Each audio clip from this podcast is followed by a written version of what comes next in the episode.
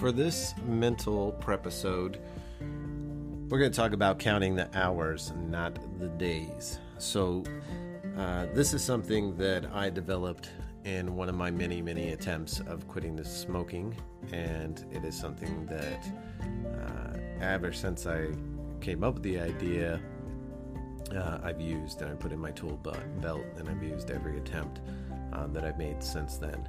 Uh, I will tell you that I was not very successful in the time that I, I quit uh, with this particular technique, but I was more successful than I had been any time prior to it. I think I made it about six weeks, no nicotine. I also quit drinking at the same time. Um, so uh, basically,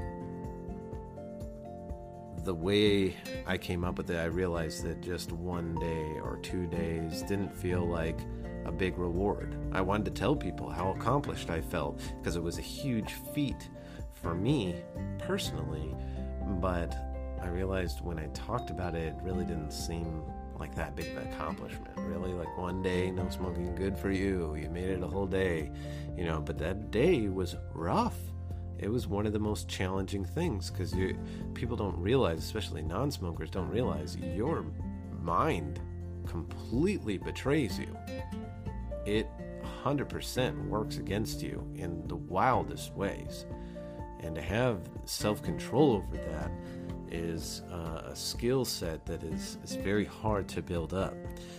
Uh, so, since the battle of quitting is a struggle that is all day long due to the frequency of, of partaking in the habit, each hour a person can endure without smoking is, is a victory. It's a huge victory. We are a society that has been conditioned to enjoy higher numbers and view them as a measurement of achievement, so it only makes sense to do the same thing here.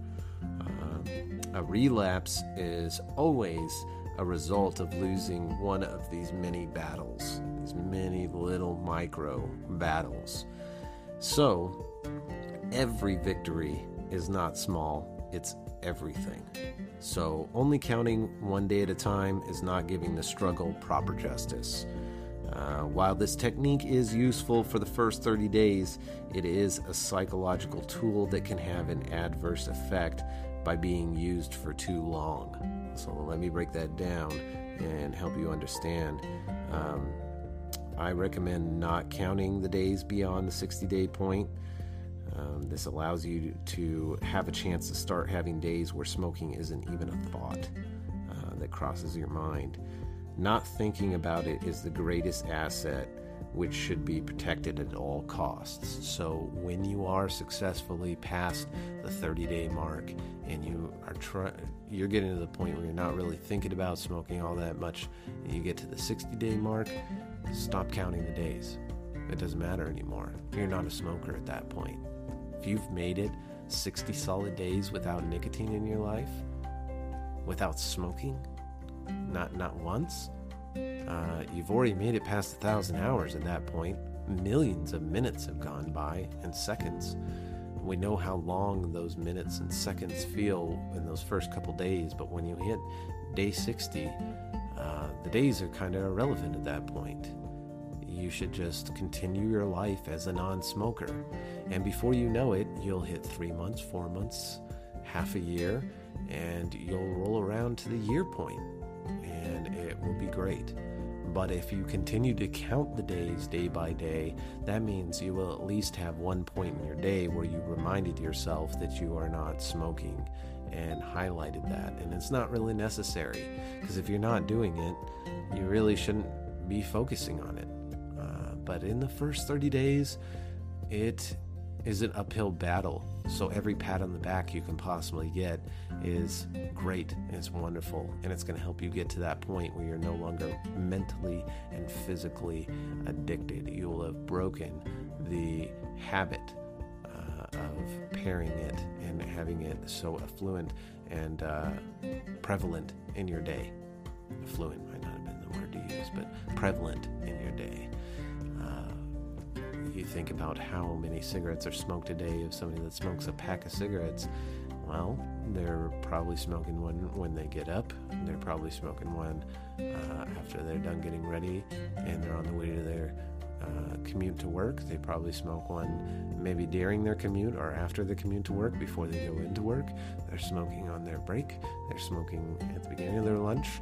Uh, perhaps in the middle of their lunch and the end of their lunch. Uh, they're smoking on their next break, and they're smoking once they get out of work, once they get home, after they've eaten, so on and so forth. There's all these areas that are now going to be void without smoking. It's going to be a large challenge, and each one of those moments going without the cigarette is a victory you need to be able to celebrate. So, first 30 days, highly recommend it. Uh, I would start getting away from it the next 30 days and be completely done with it the final 60 days. I hope this tool is very beneficial to you guys. It was extremely beneficial to me, and you'll hear uh, in the daily episodes. I will update people with how far they've made it. Uh, we'll ex- uh, express victories for milestones, hitting the uh, the first couple days is a really big milestone. Hitting the first 100 hour mark, super, super big milestone. Uh, getting the first week out of the way, huge. That is a tremendously large milestone. Because if you can make it that far, you can definitely make it the rest of the way. My argument is if you can make it three days without any source of nicotine whatsoever, then you can make it the full 30. Those three days are ugly and brutal. Um, not to say that it, it can't get uh, worse after the three day period, it can.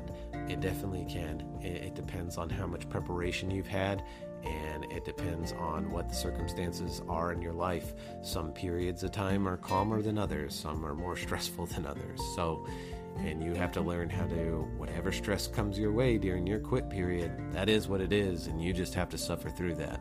Again, we have to learn how to cope with stress differently and not pacify it with uh, addictions and, and cravings and things that uh, become kind of a nervous tic and more of an impulse than a conscious action.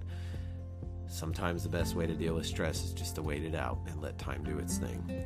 So we'll continue uh, with more prep episodes for you. Thank you so much, and I hope counting the hours, not the days, works so well for you.